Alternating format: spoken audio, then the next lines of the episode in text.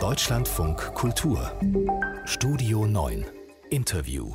Einer der beliebtesten Regisseure inszeniert eines der beliebtesten Stücke. Das ist natürlich einer der Gründe, warum viele Menschen wirklich schon lange auf die Premiere der neuen Inszenierung der Drei-Groschen-Oper von Barrie Kosky warten. Ein anderer Grund ist aber auch, dass wir alle so lange warten mussten, er selber und sein Team auch. Corona-bedingt hat sich das diverse Male um insgesamt viele Monate verzögert. Aber nun ist es soweit. Morgen ist endlich Premiere und heute sprechen wir mit Barrie Kosky. Schönen guten Morgen. Einen schönen guten Morgen. Wenn man so lange warten musste, zwischendurch vielleicht auch mal das Gefühl hatte, vielleicht klappt das gar nicht mehr.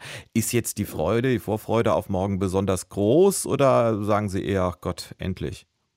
Nein, die Vorfreude ist groß, weil natürlich für uns Theatermenschen oder Musiktheatermenschen zu arbeiten ohne Publikum oder ohne die Idee, dass ein Publikum am Ende des Arbeitsprozesses sitzt vor uns und wir können etwas präsentieren und teilen mit dem Publikum, ist ein Albtraum. So, wir haben nur Vorfreude für morgen Abend.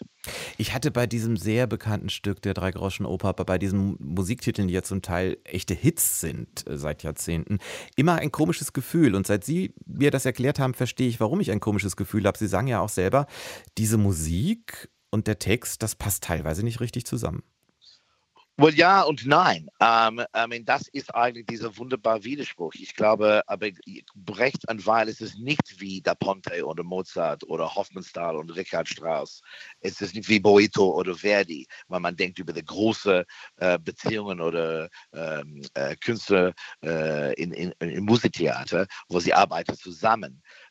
Sie war sehr respektvoll in ihrer Arbeit. Man muss immer erinnern, dass Kurt Weill hat Brecht immer mit sie gesprochen. Er hat nicht ihm geduzt. In all den Jahren, sie haben gearbeitet. Und was passiert dann in Brechts Text und Kurt Weills Musik, ist ein unglaublich manchmal bewusst und manchmal unbewusst Widersprüchlichkeit. Und diese Widersprüchlichkeit ist erstens, es stört. Und dann, wenn man hört das, man denkt, ja, es passt. Und dann man denkt, es stört. Oh nein, es passt. Und dieses Spiel, diese Tango mit der Hochemotion von Kurt Weills Musik und diese unglaublich trockene Intelligenz von Brechts Text ist, ich glaube, ein Teil von der großen Erfolg von besondere diese Musik und diese Texte in Drei-Groschen-Oper. Ich habe eine Aufnahme von den Probenarbeiten gesehen im Internet und da sagen Sie zu Ihren Schauspielern, die in dem Moment natürlich auch Ihre Sänger sind, da sagen Sie, ich will nicht Park, Bark und Snark, ich will Rock'n'Roll. Das klingt für Laien wunderbar, aber auch vollkommen unverständlich. Was bedeutet das? Ja, ich würde sagen, nichts Parkmarksmark oder Rock'n'Roll. Ich würde sagen, dass diese Brecht-Weil-Tradition, das in der Nachkriegszeit in Deutschland oder eigentlich es kommt erstens in der Nazizeit, wo eigentlich in der Operette und in der Musiktheater, die Musik ist ganz anders gesungen, als es war in den 20er und 30er Jahren. Und was ist passiert, besonders in der Brecht-Weil-Tradition, ist diese Idee, dass man steht auf der Bühne, man parkt auf der Bühne, wenn du willst, man singt sehr laut, sehr aggressiv, mit viel Wut in Richtung Zuschauerraum und man macht alles mit einer sehr kann man sagen, abfällig Gesicht und abfällig Qualität in der Stimme. Snark.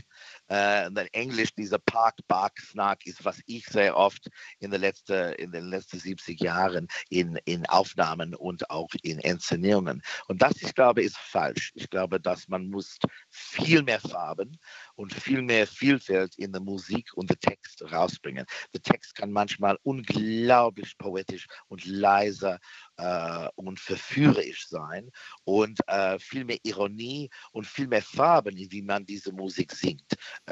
Kurt Weill ist einer der wichtigen Komponisten des 20. Jahrhunderts und einer unglaubliche musikalische Genie und nicht jemand, das wie man oft hört, ist in 3 Minuten weg die Nummer und das ist Schluss. Ich habe mich gerade erschreckt bei den 70 Jahren. Ich dachte, ich hätte mich bei Ihrem Alter vertan, aber jetzt, Sie haben es ja noch erklärt.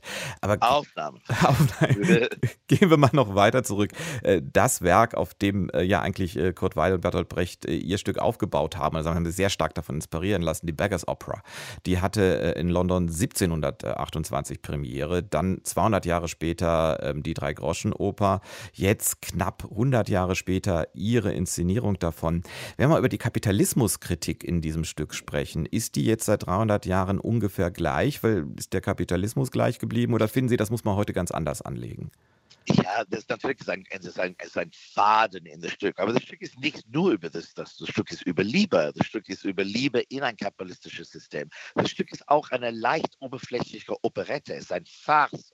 Das bedeutet, in Aufstieg und Fall der Stadt Mahagonny, die große Oper, das Kurt Weill und Bertolt Brecht eigentlich hat angefangen vor Drei-Groschen-Oper, das ist viel, viel stärker. Diese kapitalistische Kritik. Die kapitalistische Kritik in Drei-Groschen-Oper ist mehr zu tun, ich denke, mit dem Menschen und was der Menschen macht und der Widersprüchlichkeit von der bürgerlichen Gesellschaft. Aber das ist eine leicht ironisierte Sache. Ich glaube, man kann nicht die Drei-Groschen-Oper als die beste antikapitalistische Stück aller Zeit nennen. Das ist nicht, was es ist. Das Stück hat eine Leichtigkeit, eine Witzigkeit, eine Ironie, das eigentlich in andere Brechtstück und in andere Kurt Weill-Stück ist viel stärker gemacht in so eine Kritik. Und ich denke, warum ist es so schwer zu machen auf der Bühne? Was ist dieses Stück? Das Stück ist viele Sachen. Das Stück hat zu tun mit Einsamkeit. Das Stück hat zu tun mit der Unmöglichkeit von Liebe in der Stadt. Und das Stück ist auch, ich denke, das Stück weiß nicht genau selbst, was das Stück ist. Ich finde das grandios. Ist aber auch grandios schwierig gewesen, wahrscheinlich, was das Bühnenbild angeht. Sie haben sich dann entschieden für ein, ja, das sieht so aus wie ein Gerüst, wie ein Labyrinth auch, finde ich ein bisschen. Ganz viele Treppen, Leitern, dann aber auch Falltüren. Ist das so ein Bild für den Kapitalismus, wo man hochklettern muss, aufsteigen kann, aber auch wieder ganz tief fallen? Nein, das ist keine Metaphor für das kapitalistische System, das ist eine Metaphor für die Stadt. Die Idee von der Stadt London. Es ist wichtig, dass wir machen keine Illustration von dieser Stadt. Das ist ganz genau wie in Mahagonny, wo man soll nicht die Stadt sehen. Und wir möchten eigentlich ein Assoziationsbühnenbild machen, wo man sagt, ist das ein Büro, ist das ein Haus, ist ein Skelett von einer Stadtarchitektur, also ein Assoziationsraum.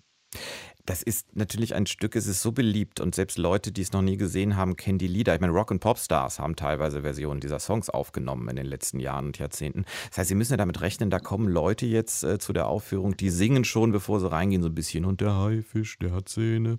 Und die haben bestimmte Erwartungshaltungen. Die kann man natürlich brechen, das werden sie zum Teil ja auch tun. Aber ist das nicht ein Wahnsinnsdruck? Kommt da so viel dazu? Sie führen das auf in dem Theater, in dem auch die Uraufführung war damals. Ist das nicht ein Wahnsinnsdruck, wenn man weiß, da sitzen Leute im Publikum, die ja alle glauben, ich kenne dieses Stück. Ja, aber ich arbeite seit 30 Jahren in Oper und es ist viel schlimmer in der Oper. Die Menschen warten für Visitata in Tosca, sie warten für Porgy d'Amore in Figaro, sie warten für La Donna Immobile in Rigoletto. Die Operpublikum, die Erwartung für was sie wissen mit der Musik ist viel größer. Und ich glaube, mit Drei-Groschen-Oper, was ist interessant mit Drei-Groschen-Oper, sagen, man kennt alle die Nummern, aber sagt zu jemandem, sag mir die Geschichte von diesem Stück, Drei-Groschen-Oper, sag mir in 10 Sätzen, was eigentlich passiert in der Geschichte. Ich glaube, 99% von Menschen hat keine Ahnung, was das Stück ist eigentlich, die Geschichte. Und ich finde das interessant.